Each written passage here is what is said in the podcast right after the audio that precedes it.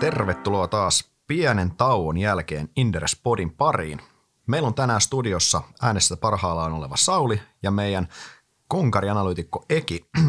tota, tänään on ai- tarkoitus puhua aiheesta analyytikon työstä ja siitä, miten tämä analyytikon työ on muuttunut vuosikymmenten saatossa. Ja meikäläinenhän on tähän teemaan ihan noviisi, koska mullahan on vyöllä vaan analyysikokemusta se rapia kymmenen vuotta, mutta tota, niin kuin tuossa introssa sanoin, niin onneksi meillä talosta löytyy kokemusta merkittävästi enemmän. Löytyy niin kokemusmittakaavassa analy- analyysin mustaa vyötä, nimittäin e- Eki on yksi Suomen, kai se uskaltaa sanoa, että sä oot yksi Suomen kokeneimpia osakeanalyytikoita.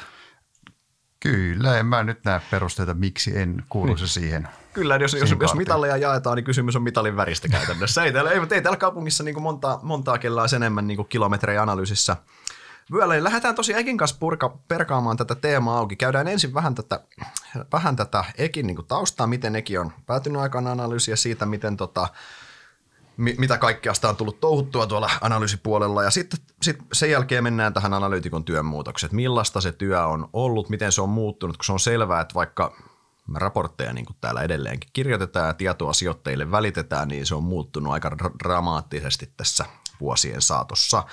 Mutta tota, niin, oikeastaan tota, lähdetään käymään varmaan tälle työhaastattelun mielessä sun CV läpi. Eli milloin sä aloitit analyytikkona?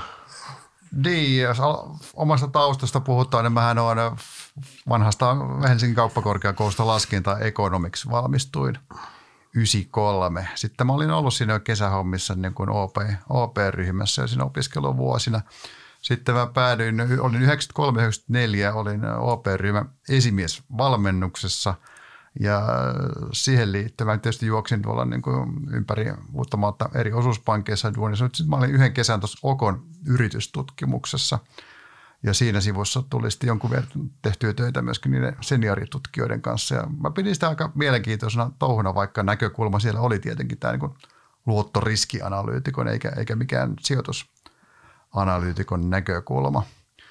Ja sitten siitä kesätyökokemuksesta oli sitten pikkasen apua siihen nähden, että mä pääsin Oko Venture Capitaliin sitten suoraan tittelille sijoituspäällikkö. Tämä oli siis vuonna, vuonna 1994. Tämähän ja, on varmaan Suomen ensimmäisiä niin kuin venture fund, onko se ollut ihan, onko, oliko se rahasto? Sillä, Siellä oli rahasto aika, aika pieni sellainen. Mutta nämähän on ihan ensimmäisiä Joo, no siinäkin se, kentässä varmaan. Sanotaan, että se ala oli neitseellinen koko vielä silloin. Oli siellä Capmani oli mm. jo silloin ja sitten oli sellainen, kun sanotaan, että Capman oli jo silloin tietysti alan, alan suuri. Sitten oli pari muuta tuollaista valtakunnallista. Sitten, okei, okay, siellä oli Sitra oli tietysti, mutta se oli vähän eri, mm. eri kehitysvaiheessa oleville yhtiöille. Sitten oli liuta alueellisia Just näin. kehitysyhtiöitä, mutta – kaiken kaikkiaan niin se oli, se oli aika hauskaa aikaa kyllä tämä Venture Cap. Siinä tuli mm. niin reissattua Suomea ristiin rasti ja nähtyä ja opittua. Se on kyllä erilainen maailma kuin nykyään. Mutta miten sä siitä sitten hyppäsit, pääsit analyysiin? Sä siinä päädyit, päädyit sinne Oko Ventures tekemään niitä VC-sijoituksia ja siitä sitten kuitenkin lopulta oli sitten tekemään sitä osakeanalyysiä.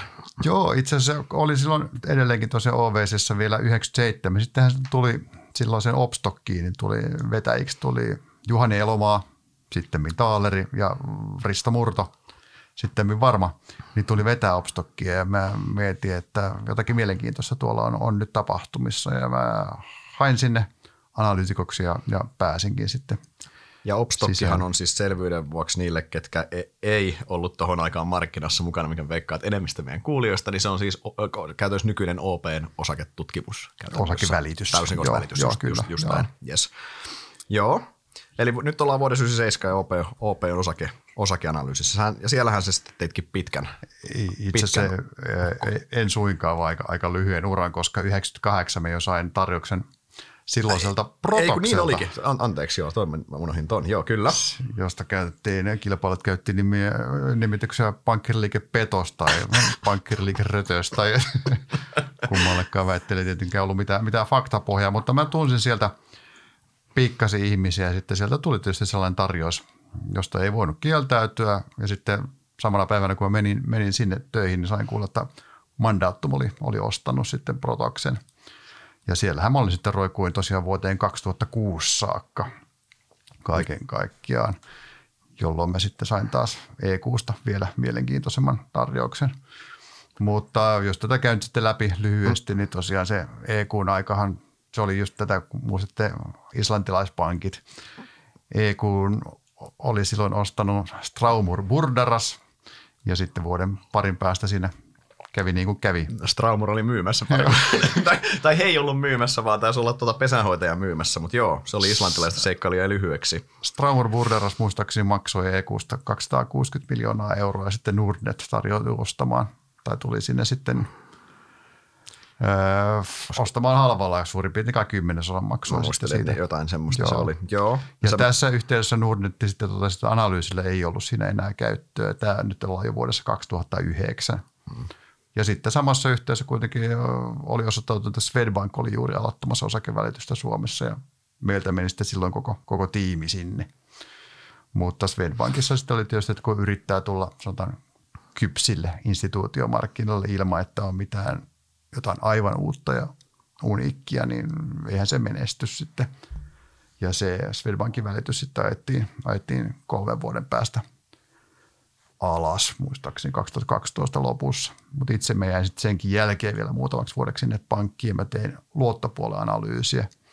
Se oli mun ensimmäinen kokemus tuonne kredittipuolelle ja tehtiin sitten shadow ratingia semmoisella asiakkaalla, jolla ei ollut virallista ratingia. Sekin oli itse asiassa ihan, ihan mielenkiintoista. Mehän noudatettiin tuota Standard Poor'sin metodologiaa siinä – mutta sitten jälleen kävi tuuli Tukholmasta ja sekin homma ajettiin alas. Toivottavasti ei minun vuoksi. No sama, sama kyllä tehtiin Tuk- Tukholmassa ja Oslossakin. Ja sitten piti taas vähän, vähän katella ympärille. Ja sitten puhasi tuuli Ruoholahdesta. Sitten al- alkoi alko, puhasi tuuli Ruoholahteen päin ja vähän tunsin tuon Ahon Petrin silloin tietysti vanholta ajoilta. Ja hän sitten fasilitoi niin keskustelun Miikkailin kanssa Inderesillä ja sitten tietysti normaalin prosessin kautta niin – menin sitten läpi ja sain, sain tarjouksia täällä sitten ollaan. Ja mm. Töitä on riittänyt, on ollut aika mukavaa seurata. On tässä näin, mikä tässä kaikkein hauskinta, että seuraa sitä energiaa ja joskus vähän kohkaamista, mitä nuo nuorilla analyytikoilla on. mä tykkään heistä ja ei se kai mua mitenkään patologisesti inhoa. En mä usko. Miten, mä laskin nopeasti, sulla on aika tasa niin pyöristettyä 20 vuotta analyysiä vyöllä. Öö, osake, osake saa. Osake, jos tosiaan jättää sen niin krediitit päälle, niin sitä se viisi vuotta voi löydä vielä Joo, kyllä, siihen, kyllä. siihen päälle. Mitäs no tuossa on, tota se, tossa on rullattu to, toi, eli tota, käytännössä sieltä, niin kuin, sieltä, sieltä niin kuin 90-luvun puoliväliäkin, ja sieltä on niin kuin pitkälti tähän päivään asti tehty analyysiä muutamilla, muutamilla tauoilla. Mutta mitä sektoreita saat, saat seurannut? Meillähän kaikki, niin kuin oletan, että enemmistö meidän kuulijasta tietää, sä olet de facto konepajat, sut tiedetään niin kuin siitä – mutta, Joo, ja sä oot katsonut sitä aikaisemminkin, mutta sun löytyy vähän kaikkea muutakin sieltä. Siellä on, on monen näköistä. Konepajon lisäksi niin vastuullisena analyytikko nykyään. Mä tietysti katsoin silloin 2000-2006, kun oli tämä Nokian niin Heyday, niin katsoin Nokiaa ja sen alihankkijoita, mutta olen tässä katsonut vuosien varrella muun muassa mediaa, rakennussektoria, jopa lääkealaa, joka tietysti tarkoitti vain yhtä yhtiötä, eli, eli Orion ja se Suomessa saa lääkeanalyytikon titteli suhteellisen helpolla. Minä olen siitä aivan erinomainen osoitus. Mm-hmm. Mutta konepajoissa on sitten kuitenkin tietynlaista lukkarin aina tuntenut sitä kohtaa. Mun faija oli aikoinaan, tai faija oli konepajan insinööri aikanaan Wärtsilällä duunissa. Ja konepajasektori on sellainen, että kun mietin sitä, että kun tehdään ja toimitetaan noinkin fyysisiä juttuja, niin tavallaan ne liiketoiminnan ajurit ja semmoiset operatiiviset prosessit, ne on ne on ehkä helpompia sisäistää kuin, jo, kuin jollakin muillakin toimialoilla. Että kyllä mä olen tykännyt ja tykkään edelleenkin konepajasektorista. Ja miten sä aloitit konepajoissa silloin 97? Eikö niin siellä Opstokin? Opstokin puolella, joo. joo. Ja jatkoiko siellä Protoksella silloin tota, konepajoja? Siihen kahteen tuhanteen saakka niin, tosiaan. Siihen, joo, siihen asti. Joo, niin sulla oli se konepajo. Miten toi sektori, niin kuin, kuin sama sektori toi on, mitä sä seuraat nyt niin kuin 20 plus 20 vuotta myöhemmin? sanotaan, että... On se ni- samoin nimi, eikö niin? On, on, tai sillä on osia, osittain samoja nimiä, jotkut niin kuin koneet, ja mm, silloin esimerkiksi Wärtsillä ei ollut, mutta puhutaan siitä kohta. Nimethän sinällään ne on vaihtuneet firmojen kokoonpanot, mutta sanotaan, että samoista palikoista ne edelleen pääosin koostuu. Mm-hmm. Siinä kun, silloin vaiheessa, kun mä aloitin, niin siellä oli muun muassa semmoinen firma kuin Rauma, johon kuului Timberjackin metsäkoneita, jotka on nykyisin osa Deereä, John Deereä. Mitä sä seuraat taas Sponsen kautta? kilpailijana. kilpailijana. Sitten siellä oli tämmöinen Syns defibraattorinen kuitutekniikkabisnekset, jotka on nykyisin osa Valmettia. Nordbergin kivenmurskaamat, jotka on nykyisin osa Metso ja sitten vielä neljäs Controls venttiilisäätösysteemit, jotka on nykyisin myöskin osa Valmettia. Eli tämä Rauma oli hauska, sehän 99 vuonna sieltä muodostettiin Valmet Rauma tämän yhdistymisen jälkeen ja siitä tuli sitten Metso ja sitten taas vuonna 2013 se jakautui Metsoksi ja Valmetiksi. Että vähän semmoista ympäri mennään yhteen tullut. Niin ja sitten Metsohan jakautui vielä niin kuin nele, nelesiin ja Metso. Eikö, eikö, Metsostahan nelesiirtos. Me, me, joo, tai niin. tuli se Metso Mineralsin kylässä, mutta siinä tai samassa yhteydessähän sitten Neles irtautui siitä hetkeksi aikaa omaksi pörssiyhteisöön. Ja sitten se palasi Valmetin kanssa. Va, palasi sitten turvalliseen, turvalliseen helmaan. Sitten toinen sellainen aika mielenkiintoinen tilkkutäkkihän oli siihen aikaan vielä oli toi Partek. Siellähän oli kontin käsittely ja kuorman käsittely, jotka on nykyisin Cargotekin Kalmar ja Hiab. Sitten siellä oli metsäkoneita – vanha Sisulogging, joka on nykyisin osa Komatsua, eli se on Ponssen kilpailija. Sitten vielä traktorit, Valtra-traktorit, jotka on nykyisin osa tätä jenkkiläistä AGC, AGKOa. Ja vielä lisäksi Nordkalk business, joka toimitti kalkkituotteita teollisuudelle. Että se oli kyllä aika, aikamoinen, miten nyt sanoisin. Sekatavarakauppaa. Sekametelisoppa. Ja sitten vielä noista isosta, jos miettii, niin Wärtsilä, olihan se tietenkin silloin jo pörssissä ja seurannassa jo tuolla, mutta silloin se kulki nimellä Metra. Siellä oli sen perinteisen moottoribisneksen lisäksi siellä oli Sanitekki, joka tekee kylpyhuonekeramiikkaa, joka kävi pörssissä ja päätyi sitten muistaakseni Sveitsillä. Se meni vissiin pääomasijoitteen kautta, meni sitten Sveitsiin, onko se Geberit vai kuka sen Joo. osti. Ja sitten siellä oli vielä niin Metrassa oli tämmöinen kuin Imatra-stiili, joka meni Ovakolle ja on nykyisin osa Nippon stiiliä. Eli aikamoisia niin kun liikkeitä tuolla on tapahtunut. Pienemmistä yhdistöistä vielä, mitä nykyisin seuraa, niin voi mainita Kyro, joka saattaa, joku, joku saattaa vielä muistaa sen nimen. Siellä oli Tamglassin lisäksi, oli Teknomen, joka on muodostanut nykyisen Teknotriin pohja. Tätä mäkään muistan.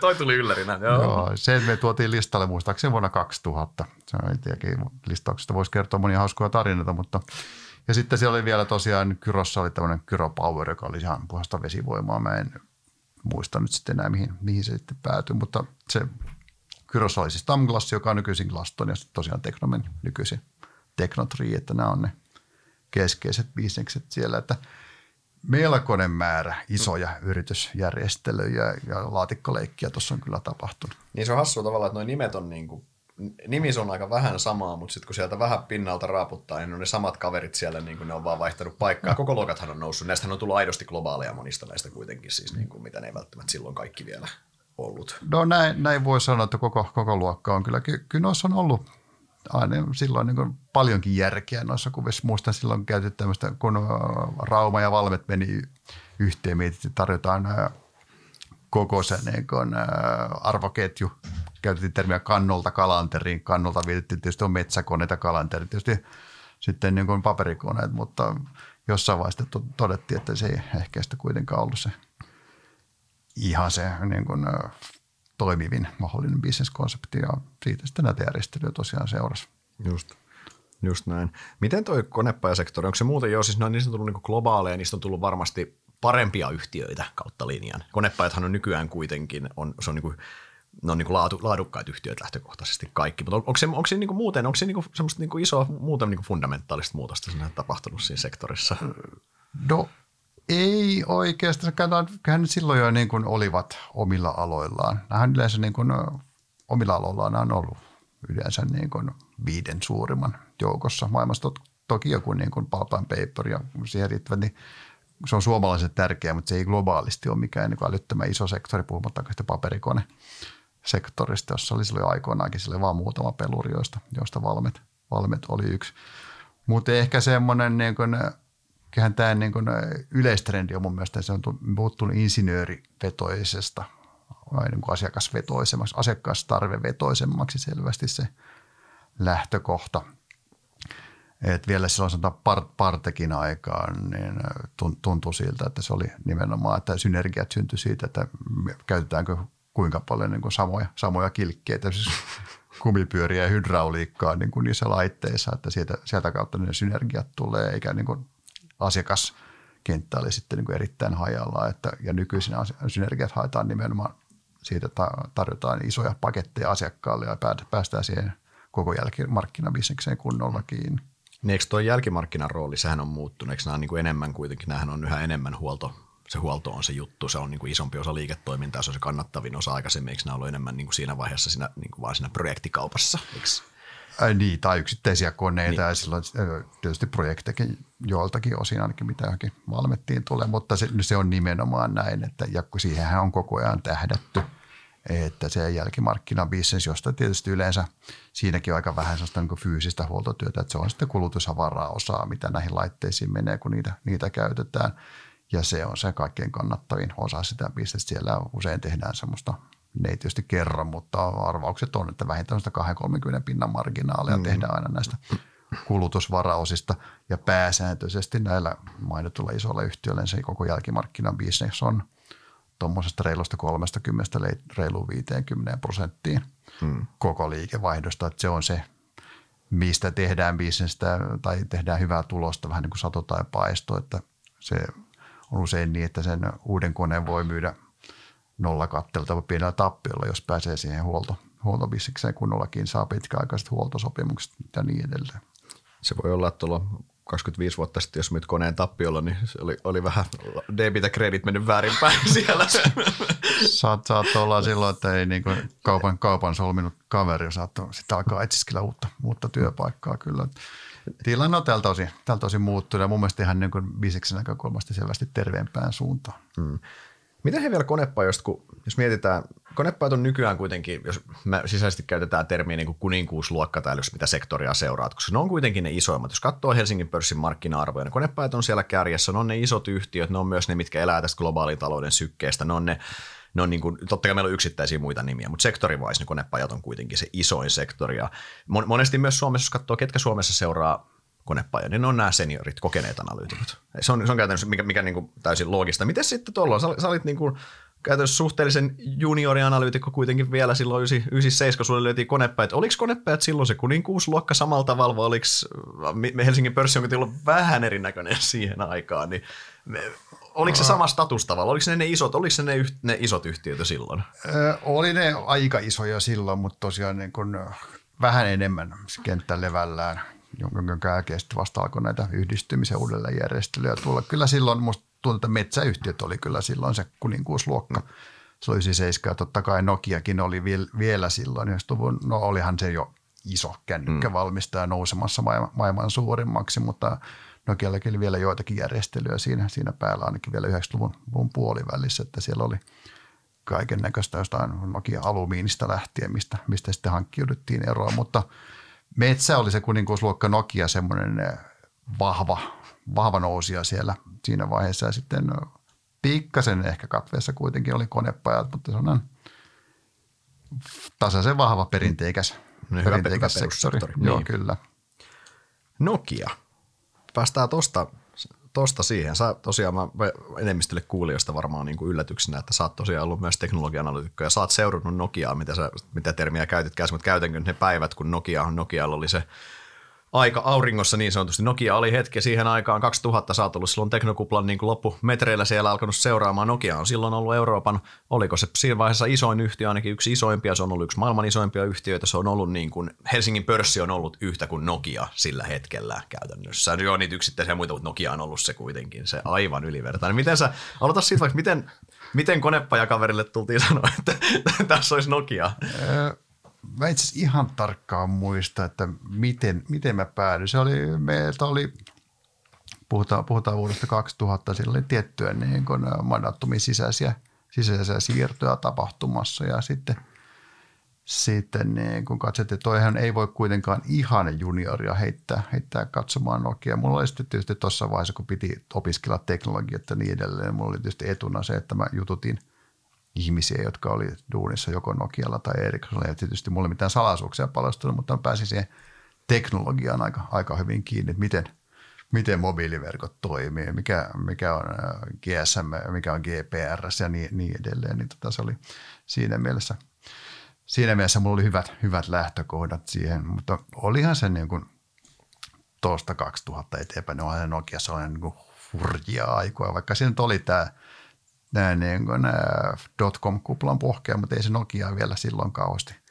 heilauttanut. Tärkeintä silloin se, että niin kuin mobiililiittymien määrä, se oli, niin kuin, se oli jatkuvassa ja se oli globaalissa kasvussa.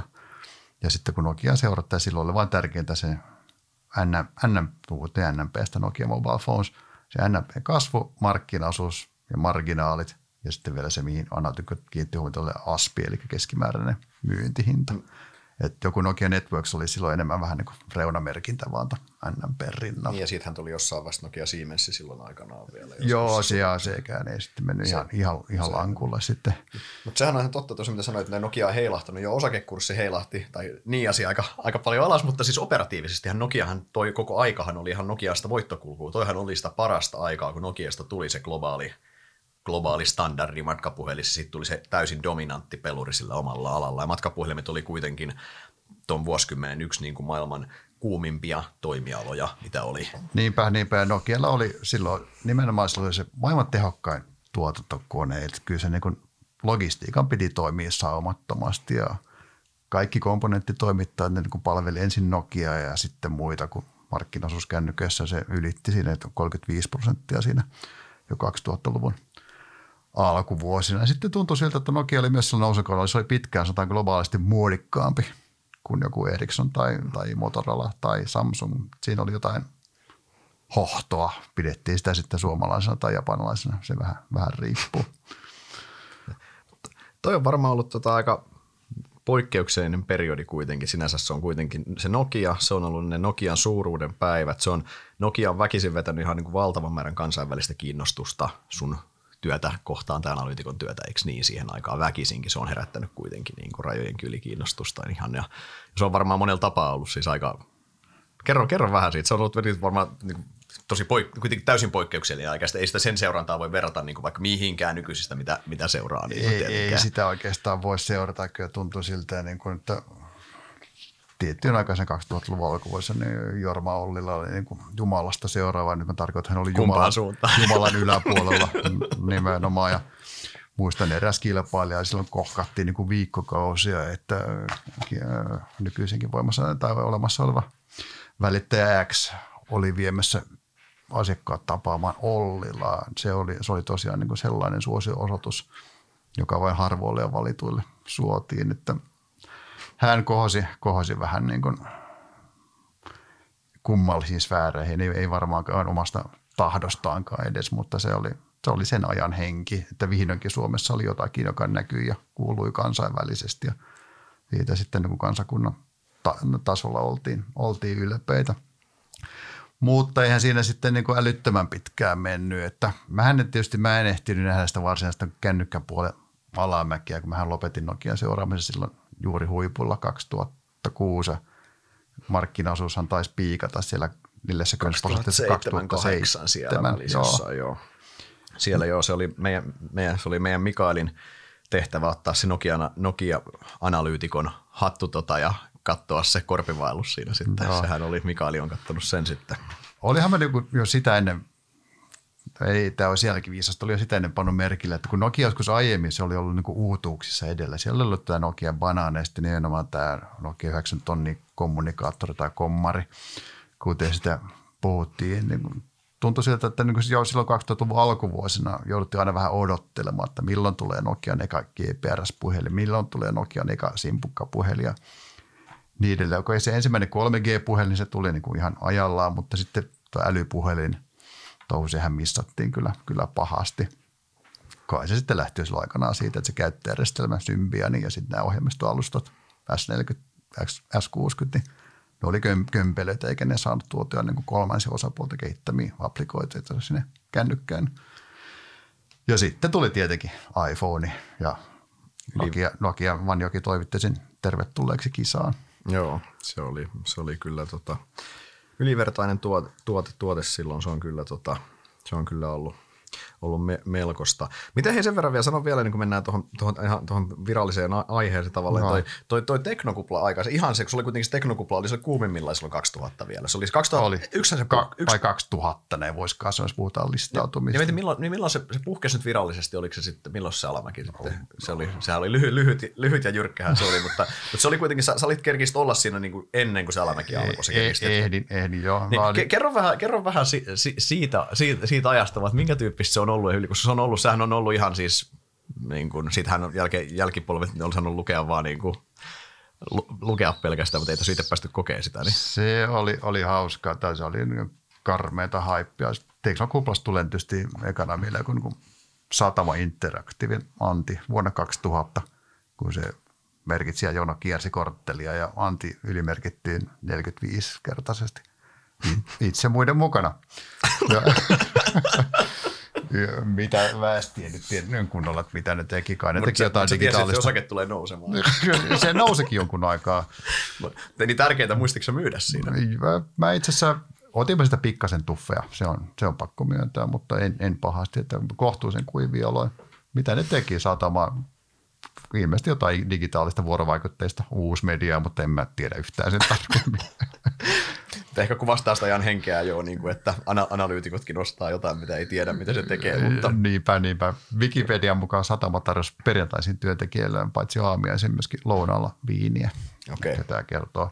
Sitten toinen, se on aika hauska muistella, sieltähän tietysti toi TJ Group, joka oli, se oli, silloin oli internetkonsultti ja se oli kanssa niin kuuma, että se savus. Sen päämääränä oli markkinajohtajuus Euroopassa ja asema yhtenä alan, johtavasta, oh, alan johtavista yrityksistä kuin maailmassa. Verrakkoina asioita ruotsalaisia samanlaisilla suunnitelmilla kukkoili semmoista kuin Icon Media Lab ja Framtidsfabriken, eli Framfab. Eli väärin, väärin muista, me oltiin mukana 2000, kun Day Group kä- kävi Rodarilla. Ne oli New Yorkin lisäksi ainakin Chicagossa ja sitten tietysti myöskin Jenkkien länsirannikolla Piilaakson tuntumassa kertomassa, miten nämä hommat osataan hoitaa täällä meillä Suomessa. joo. Se oli sitä aikaa. Se oli, sit, se oli sitä aikaa. Vi- Vika kysymys tuohon vielä siihen, kun nyt niin kuin yhä useammin, kun pörssit on korkealla ja listautumisia tulee paljon, niin yhä useammassa kommentissa verrataan tätä nykyaikaa teknokuplaan. Sanotaan, että tämä on ihan sama ja sitten löydetään joku käppyrä, mikä näyttää samalta kuin teknokuplassa. Niin onko tässä niin kuin ilmapiirissä, onko tässä sun mielestä niin kuin samoja elementtejä kuin 20 vuotta sitten? Onko tämä niin kuin yhtä, yhtä kuumentunut ja yhtä ja me ei vaan tajuta sitä tällä hetkellä? Ei, ei se ehkä ole ihan yhtä kuuma, mutta on tässä valitettavasti kyllä joitakin samo, samoja merkkejä, että, että tuntuu siltä, että aina sijoittajat ei, ei jaksa juurta jaksaan perehtyä siihen, että miten toimiva tämä yrityksen bisneskonsepti on, miten tulevaisuus kestävä, mitä ne näytöt aidosti on, vai onko siellä vaan, että tarjousesitteessä vaan vilahtaa se kivoja muodikkaita kasvuun vivahtavia termejä ilman, että sitten jaksetaan juurta jaksain katsoa, että mikä, te, mikä tämän homman tausta on, keitä ne asiakkaat on, miten, miten kovalla pohjalla tämä kasvu, kasvunäkymä on, mikä se kilpailutilanne on ja mitä, mikä se aito, yli, mitkä ne aidot ylivoimatekijät tällä listaa tuolla on. Että kotityöt kannattaa tehdä huolella, se on, se on niin kuin vieläkin enemmän totta tällä niin kuin nousukaudella kuin, kuin ehkä ikään kuin normaalimmassa tilanteessa. Lukekaa analyysiä ja tehkää hyviä osakepoimintoja. Juuri näin. Tota, analyytikon työn muutos, se ihan se, mikä, millä tää, nimellä tämä podi varmaan lopulta tuonne internettiin sitten päätyykin, niin jos lähdetään miettimään sitä, että minkälaista se työ oli silloin, vaikka nyt sanotaan se 90-luvun loppupuolelta tai silloin, milloin, no ei voi sanoa aikaa ennen internet, internet oli, mutta olihan internetin niin kuin käytettävyys ja sen rooli aika paljon pienempi. Jos lähdetään vaikka niin kuin tiedon saanti, tiedonhaku, mikä meillä kuitenkin, meidän, meidän työ, työhän on etsiä tietoa ja prosessoida sitä, totta kai yhtä lailla, niin on se tiedon saanti pakko ollut tosi erilaista siihen aikaan, koska sä et ole vaan voinut mennä Googleen ja kirjoittaa ja hakea sitä ja se tieto on siinä piste. Niinpä, niinpä. No sanotaan, että olihan se jo siihen aikaan, kun äh, aloittelin, olihan se sijoittajakin kannalta, se oli tilanne jonkun hyvin epäsa, epätasa-arvoinen. Okei, net, netti oli tietysti olemassa, oli silloin jonkun Reuters Bloomberg tietysti, mutta koko netti ja sanotaan firmojen nettisivut oli ne vielä niin kuin hyvin, hyvin kehittymättömiä. Hakukoneena taisi olla joku altavista, ellei, ellei väärin muista. Et paljon tehtiin tosiaan sitä, että luettiin painettuja vuoskareita ja raportteja ja merkittiin sieltä yliviivastuksilla ne tärkeimmät asiat. Sitten samalla tietysti todella niin kilpailijaseuranta oli se aika alkeellista, koska se kilpailijainformaatio oli tietysti samanlaista kuin näillä kotimaisillakin kohdeyhtiöillä, jos, jos sitäkään. Eli aika perusasioita jouduttiin hankkimaan ihan niin puhelimella, sähköpostilla, face to face yleensä sen rahoitusjohtajan tai IRn kautta.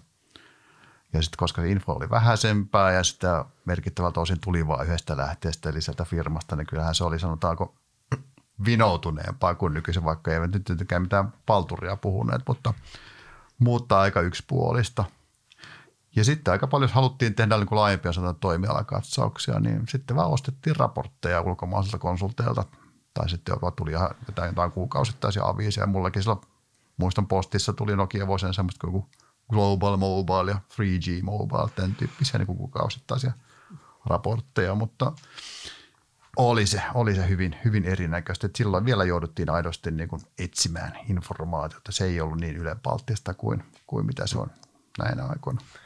Mutta toihan, toi, mikä sanoit, tuo epätasa-arvo, tieto niin kuin hyvin epätasa-arvoista ollut silloin. Ihan toi siis tavallaan, siinähän on ollut, jos sulla on analyytikkona ollut vaikka nyt pääsy siis Bloombergille ja Reutersille, mille sulla nyt on, ja nyt puhutaan siis näistä terminaaleista, näistä pöntöistä, mitkä tuolla, tuolla hyrisee tuolla eikä niinku niistä internetsivuista, niin sä pääset tavallaan niihin, sit sulla on ollut accessi niiltä talousjohtajia ja muihin näihin firman mm, ihmisiin mm. kuitenkin. Se on riittänyt, analyytikon titteli on, niin sä pääset niinku, sut otetaan vastaan siellä ja sitten on tota mahdollisuus tilata näitä julkaisuja. Se informaatioetuhan on ollut ihan hurja.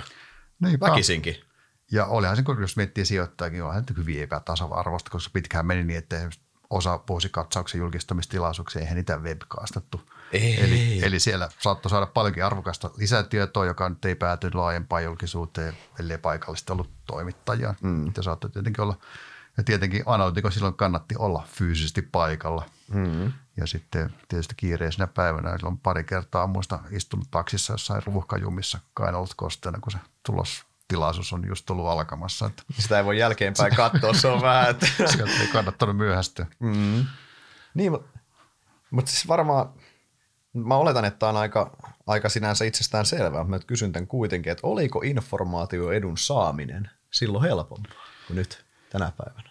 Oli se nimenomaan tämän ikään kuin epä, epätasaisen jakautumansa kautta, niin oli se, mm. oli se silloin helpompaa kuin netti oli kehittymätön ja sisältö samaa maata, niin se mikä auttoi tietysti, että olisi kansainvälinen tai edes pohjoismainen toimija, niin kyllä se antaa etua suhteessa Suomtaan puhtaasti suomalaisia välittäjiä, mitä tulee esimerkiksi toimiala- ja kilpailijatietämykseen ja niin edelleen.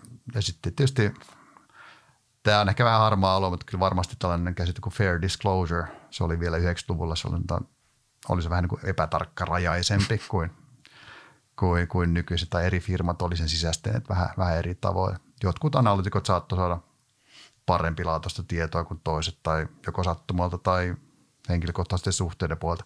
Emme esitä tietenkään mitään väitteitä mistään sisäpiiri rikkeistä tai muista, vaan ihan puhtaasti niin kuin laadukkaampaa taustatietoa. Mm. Esimerkiksi vihjeitä siitä, että mistä löytyy julkista tietoa jostakin asiasta ja niin edelleen.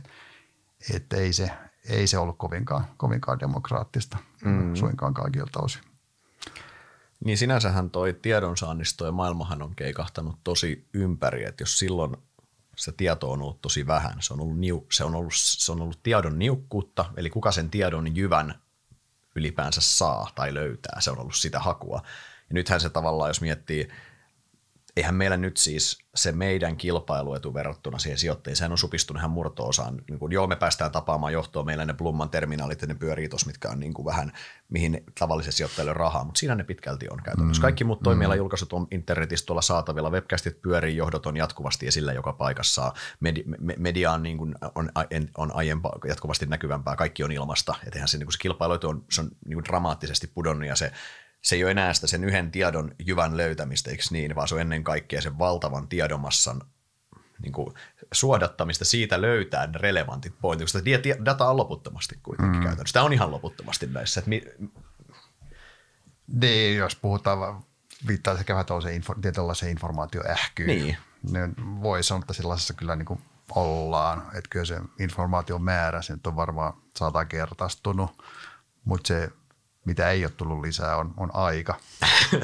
Ei, ei, ei, ole, tota, ei, ole, ei ole nämä, nämä fysiikan analysoit muuttunut ei, vielä. ei täältä osin, eli se kyky filtteroida sitä infoa, erottaa sieltä oleelliset asiat epäoleelliset ja sitten kertoo ne oleelliset ja vetää ne johtopäätökset. Että tällä se erottautuminen nykyisin sitten tapahtuu, että kun info on globaalia ja se on reaaliaikaista, niin se suodatus ja johtopäätökset on se, mitä asiakkaita kiinnostaa, eikä se, että kerrot sen, minkä kaikki voivat nopeastikin saada selville. Just näin.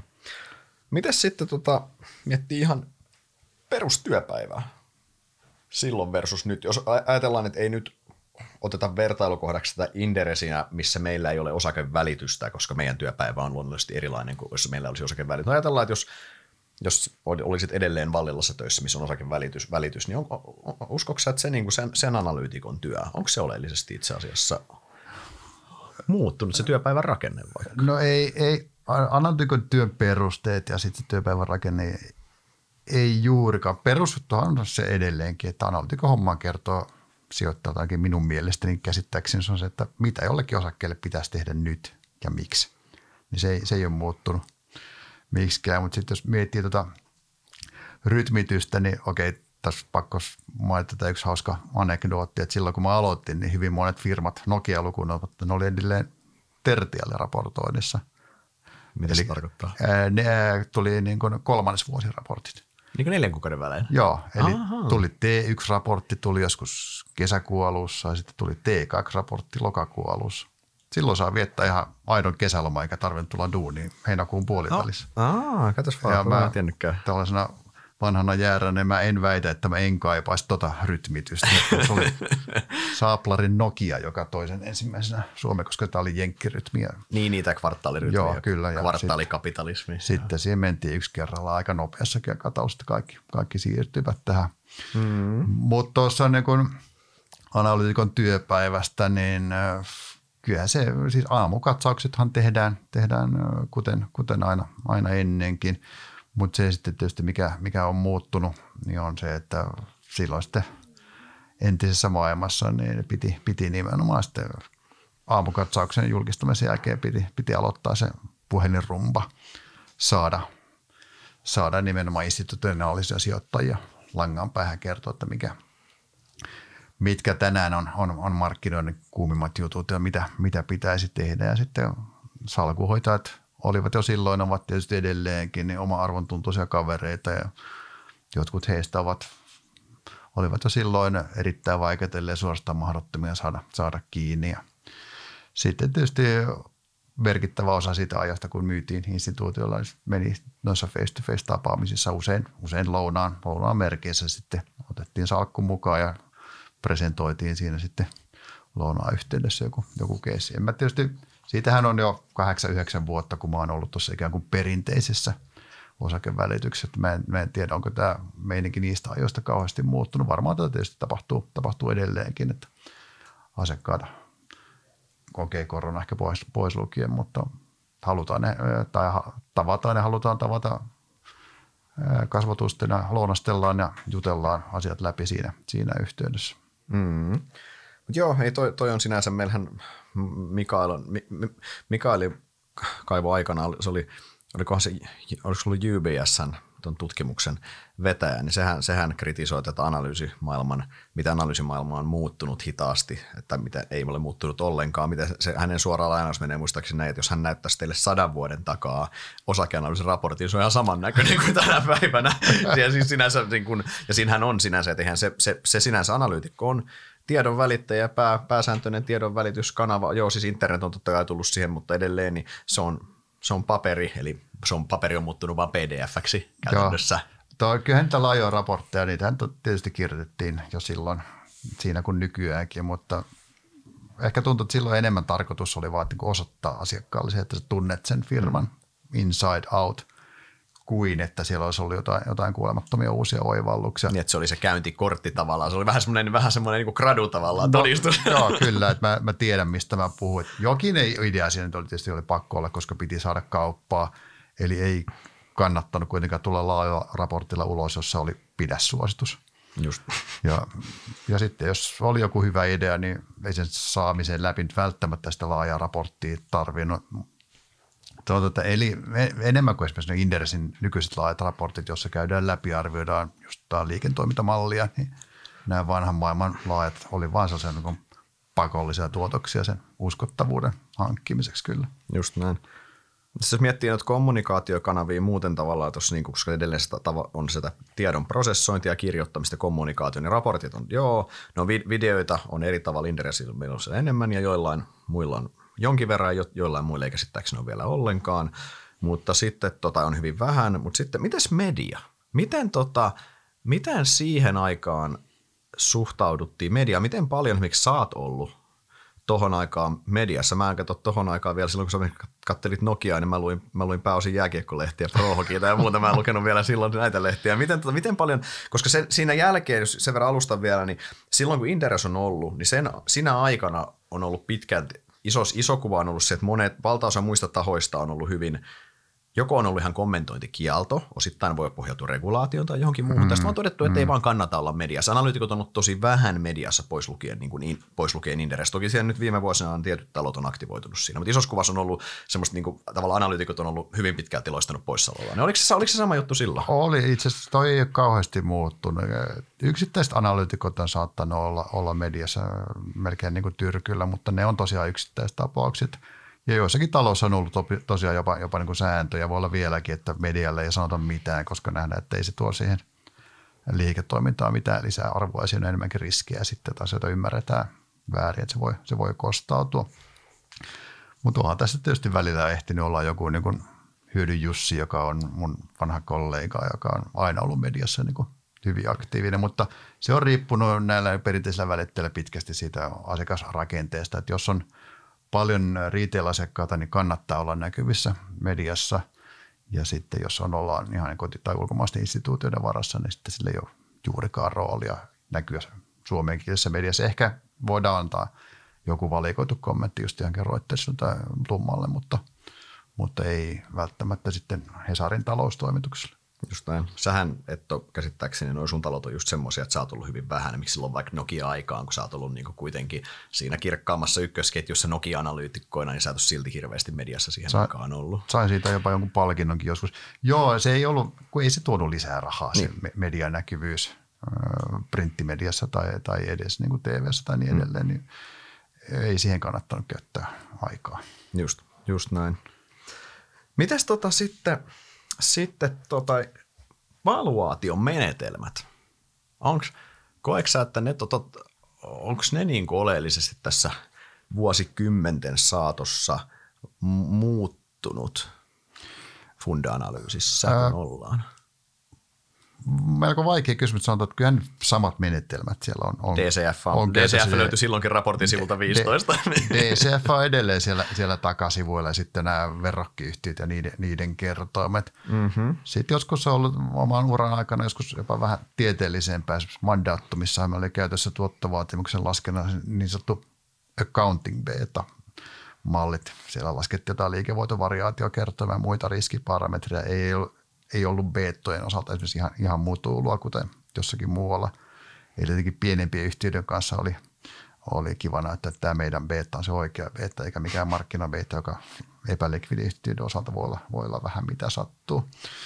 Mutta sitten taas onhan tähän tullut uutta, niin esimerkiksi tätä meidän nykyistä ykkösmittaria, eli riskikorrettua tuottovaatimusta ei, ei ollut, ollut kyllä silloin, eikä ollaan tuossa tultu eteenpäin, mutta pääosin kyllä se työkalupakki on, koostuu samoista samoista niin kuin välineistä kuin, kuin aiemminkin. Niin se on ehkä mikä niin oma, oma fiilis on, mitä nyt noita, on lukenut noita tuotoksia, mitä on ihan siis, sanotaan ihan tämän viimeisen vaikka tämän kymmenenkin vuoden aikana, ne tuntuu, että niistä on tullut entistä niin kuin terävempiä. Että joo, ne samat työkalut on siellä samat siellä pakissa, just nämä mainitut va- suhteelliset arvostukset ja tota, DCF ja verro, verrokit, nämä on niin kuin pitkälti samat, mutta sitten, että niillä tavallaan – että se ei vaan riitä, että sä pulpautat jonkun numero ja sanot, että tämä tavoitehinta nyt on 50 euroa ja tässä se on, vaan sun pitää tosi niin kuin ihan enemmän perustella, mistä se tulee ja hakea sitä niin kuin tukea siihen jotenkin. Tuntuu, että se, niin kuin se, et, et, et, et, et se on niin kuin siinä mielessä se siihen on semmoista niin terävyyttä tullut. Ja... Niin, kyllä niin kuin valistunein, valistumattomampikin sijoittaja ymmärtää sen tai näkee sen, että missä vaiheessa niin kuin se tavoitehinnan asettelu, niin tuo PSA-alue, että Just katsotaan vähän mikä, mikä tämä trendi ja pistetään sopivaan suuntaan sitten siihen, siihen nähden. Että kyllä sillä kyllä sillä niin kuin, tavoitehinnalla pitää, pitää olla kyllä vähän, vähän enemmän niin lihaluiden ympärillä, että mihin se aidosti perustuu ja missä vaiheessa tämä menee överiksi jompaan kumpaan suuntaan. Just näin.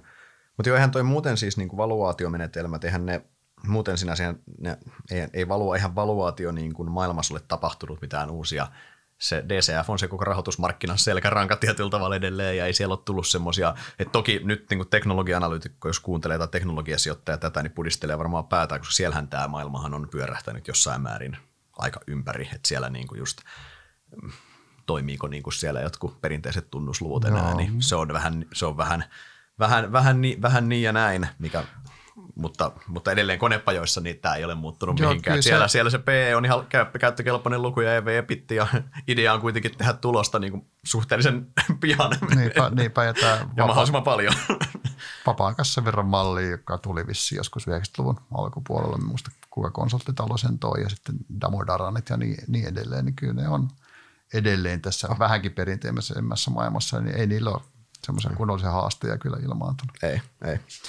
Tota, Miten hei sen verran, kun sanot tavoitehinnat mainitsit, se on niin kuin, ajattelin siitä, että siis jos yksityis, puhutaan niin kuin yksityissijoittajista tai mediassa näin, niin siellähän niin kuin tavoitehinnat ja suositukset edelleen nauttivat aika suurta suosiota, mm. eli niitä katsotaan. Instituutiopuolelta tänä päivänä, niin eihän instituutiota kiinnosta tippaakaan mikä sun tavoitehinta tai varsinaisesti ehkä se suosituskaan. Niitä kiinnostaa ne sun argumentit, se sun, nä- se sun näkemys, millä, mitä he voi peilata sit omia, he muodostaa siitä sitten ns oman tavoitehintansa, jos niin haluavat. Mm. Miten, oliko tämä Oliko se instituutio sama asetelma, vaikka silloin, oliko se tavoitehinnat silloin, niin kuin, oliko ne niin kuin oikeasti kiinnostavia heidän mielestä silloin aikanaan, vai onko heistäkin tullut niin kuin sofistikoituneempia, kun heillä on niin kuin myös paremmat resurssit tehdä itsestä analyysiä? Sanotaan, että kyllä sen perusteita on, on kyselty tietysti aina, niin en, ennen kuin varmaan nykyisinkin, mutta se, että eihän instituutiot ei faktisesti nojaudu ja eivät ainakaan myöntäisi nojautumansa mihinkään tavoitehintoon, niin sitten miten hyvin argumentoituja tahansa. Että he, he haluavat tosiaan kuulla sen ison tarinan ja ne enemmän olla selviä niistä ajureista kuin, niin kuin yksittäisistä niin kuin, yksistä numeroista, kuten tavoitehintahan on vaan pelkkä numero kuitenkin. Mm se on parhaassakin tapastu, tapa, tapauksessa eri, vain hyvin valistunut arvaus. se ei ole mitään muuta, siis sehän, niin kuin eihän se, eihän se ole tota. Mites tota, tota, toi, toi, toi, jos miettii vielä, niin kuin me aikaisemmin puhuttiin informaatio edun saamista, mutta jos samasta, sama asia vähän eri kulmasta, niin onko ylituoton tekeminen nyt vaikeampaa? Onko analyysissä vaikeampi olla oikeassa, mitä aikanaan oli? Öö, voi sanoa, että on se ylituoton tekeminen, koska sanotaan, että osakkeen hintaan vaikuttavia informaatioaukkoja, niitä on, on vähemmän kuin aiemmin ja ne täyttyvät nopeammin. Mm-hmm. Et siinä mielessä tämä tilanne on, on myöskin demokratisoitunut kyllä, kyllä aika selvästi, jos vertaa maailmaa 20 vuotta sitten, mikä on tietysti hyvä. Niin kun, äh, jos ajatellaan sijoittajia niin aggregaattitasolla, mutta tietysti yksittäiset sijoittajat mielellään näkisi, että se on helppo, olisi helpompaa tehdä niitä ylituottoja ja nauttia niistä. Hmm. Niin, että joo, toi musta toi on niin kuin helppo. Ton voi jo niin kuin ihan omalla, omallakin lyhyellä niin kuin kokemuksella voi niin kuin ton, ton allekirjoittaa. Että kyllä se markkina on tehostunut, tehostunut koko ajan. Ei, ei se auta. Kyllä tämä, niin tämä tiedon demokratisoituminen, niin kyllä se vaan johtaa siihen, että sijoittajat on paremmin informoituja koko ajan ja niin kuin yhä, yhä vaikeampaa, vaikeampaa se on. Ei siitä pääse, pääse yli, yli, eikä, yli eikä ympäri. Kyllä se, ja to, mutta tota, eikä siis näin, näinhän se väkisinkin, väkisinkin menee, mutta toki sitten se, kyllähän samaa hengenveto, mutta mä sanon se, että kyllähän se vaihtelee niin kuin yhtiökohtaisesti ihan hirveästi. Säkin seuraat, säkin seuraat niin kuin tuolla konepajalta vaikka, niin mä luulen, että missä koneessa oikein oleminen, siellä on mitä 25 muuta analyytikkoa tai vähintään, vähintään niin että niistä olla se, olla se paras, niin se on ihan hiton vaikeaa, yhtä kuin mulla Sammossa, se on hiton vaikeaa olla se, niistä, niistä se parasta jees niin kuin mitallisijoilla, mutta sitten vaikka nyt Keslassa sulla tai jossain, jossain tota, jossain tota Evlissä mulla, missä ei välttämättä, ei välttämättä ketään muuta katsomassa. Siellä mitallisijoille on suhteellisen helppo päästä. Ei, mutta totta kai kyllähän se joo, informaatiotehokkuus on merkittävästi pienempi, että sillä on väliä toki missä, missä siellä, mutta onhan Helsingissäkin siis tämä pienyhtiöpää on tehostunut ihan älyttömästi tämän viimeisen kymmenen vuoden aikana. Toki varmasti meillä on ollut oma vaatimaton kontribuutiomme siihen. Mutta. No, niinpä, niinpä, joo, mutta ei, kyllä toi on se ongelma tietysti edelleenkin, että yhtiöt eivät eikä ne mitenkään voi koskaan ollakaan täysin, täysin samalla viivalla sen seuraavien analyytikoiden määrän, eikä sitten sen järkevän konsensuksen muodostumisen suhteen. Just niin. Miten tota, tuleeko sulla muita mieleen, muita asioita, mikä tässä olisi muuttunut? Mulla on niin yksi, yksi semmoinen asia ja teema, mutta mä säästän sen tuohon, tota, se tuli tämän meidän kässäri ulkopuolelta vähän, mä säästän sen, mä annan sun vastata ensin, niin mä voin sitten tuoda tuon pöytään sen jälkeen. No sanotaan, että ei se se analyysin teko, eihän se niin kuin, joko onko se muuttunut, niin on ja ei. Eihän ne perusasiat siellä ole, ole muuttunut. Me pyritään joko etsimään infoa tai sitten infon tullessa niin prosessoimaan sitä, eli vaikuttaako informaatio kuinka paljon sen kohdeyrityksen kasvuun, kannattavuuteen, taseeseen, riskeihin ja, ja niin edelleen. Että, mutta sitten tosiaan toi painotus tosiaan siitä informaation keräämisestä sen, sen prosessointiin, niin se on, se on muuttunut kyllä, kyllä selvästi. Mm. Mulla on ehkä se, semmoinen, niin kuin, semmoinen asia, mikä mä muistan kanssa osittain tässä läpi tämänkin keskustelun ehkä on rivien välissä paistanut, niin kyllähän maailman muutosnopeushan on kiihtynyt monella tapaa. Ja kun analyytikon yksi niin kuin, tosi tärkeä ominaisuus on se jatkuva oppiminen. Tämä on by the way, koska yhtä lailla kaikkia sijoittajia. Hyvä sijoittaja, niin kuin Charlie Manger oikein sanoo, että hyvä sijoittaja on niin kuin tämmöinen learning machine, eli oppimiskone, erittäin mm, mm. kökkösuomennos. Ja idea on se, että sun pitää jatkuvasti ym- pysyä, niin kuin, pysyä ajan hermoilla, ei, ei, ei pelkästään siinä sun yhtiössä, vaan siinä myös ympäröivässä maailmassa käytännössä. Ja kyllähän tämä kellotaajuus vaan nousee tässä ihan siis esimerkkinä vaikka se, että niin mietitään vaikka teemaa digitalisaatio. En olisi ikinä uskonut silloin, vaikka silloin kun mäkin aloitin nämä niin reilu kymmenen vuotta sitten, että miten, miten paljon mun pitää ymmärtää tätä teemaa, vaikka mä seuraan sektoria, mikä ei niin ole ITtä, jotta mä tavallaan voin olla relevantti tuossa sektorissa. Yhtä lailla siis niin kuin ei varmaan tullut varsinaisesti 97 mieleen konepäanalyytikkona, miten paljon tuolla puhutaan sitä älykkästä lastinkäsittelystä ja IoT-hisseistä ja ties mistä, eikö niin tavalla, niin, että niinpä, et, et, jos sä yrittäisit soveltaa sitä niin kuin samaa tietotaitoa, mikä sulla oli 97 noissa konepajoissa, niin ethän sä, niin kuin, et ymmärrä, mitä ne enää puhuu kalvoilla käytännössä. Ihan niin kuin vaikka tämän, niin kuin, miten massiivista tämä digitalisaatio, sunkin on ollut pakko niin kuin, ymmärtää näitä asioita. Se, missä puhuit jossain Nokiasta alettu puhumaan GSMistä ja NMTstä ja mistä on pitänyt opetella nämä kaikki, niin, niin, niin. se, se, se kellotaan. Ja se kellotaidon nousu on mun mielestä yksi, että se jatkuva oppiminen ja sinne kyydissä pysyminen, niin se se koko ajan saa pysyä jalat liikkeessä. Tuntuu, että perkele kovempaa pitäisi koko ajan mennä vielä. Niin ja sitten se, mikä aikoinaan oli justiin niin kuin mutterin vääntämistä, jos puhuttiin huoltobiskistä, niin se on, se on nykyisin se on, se on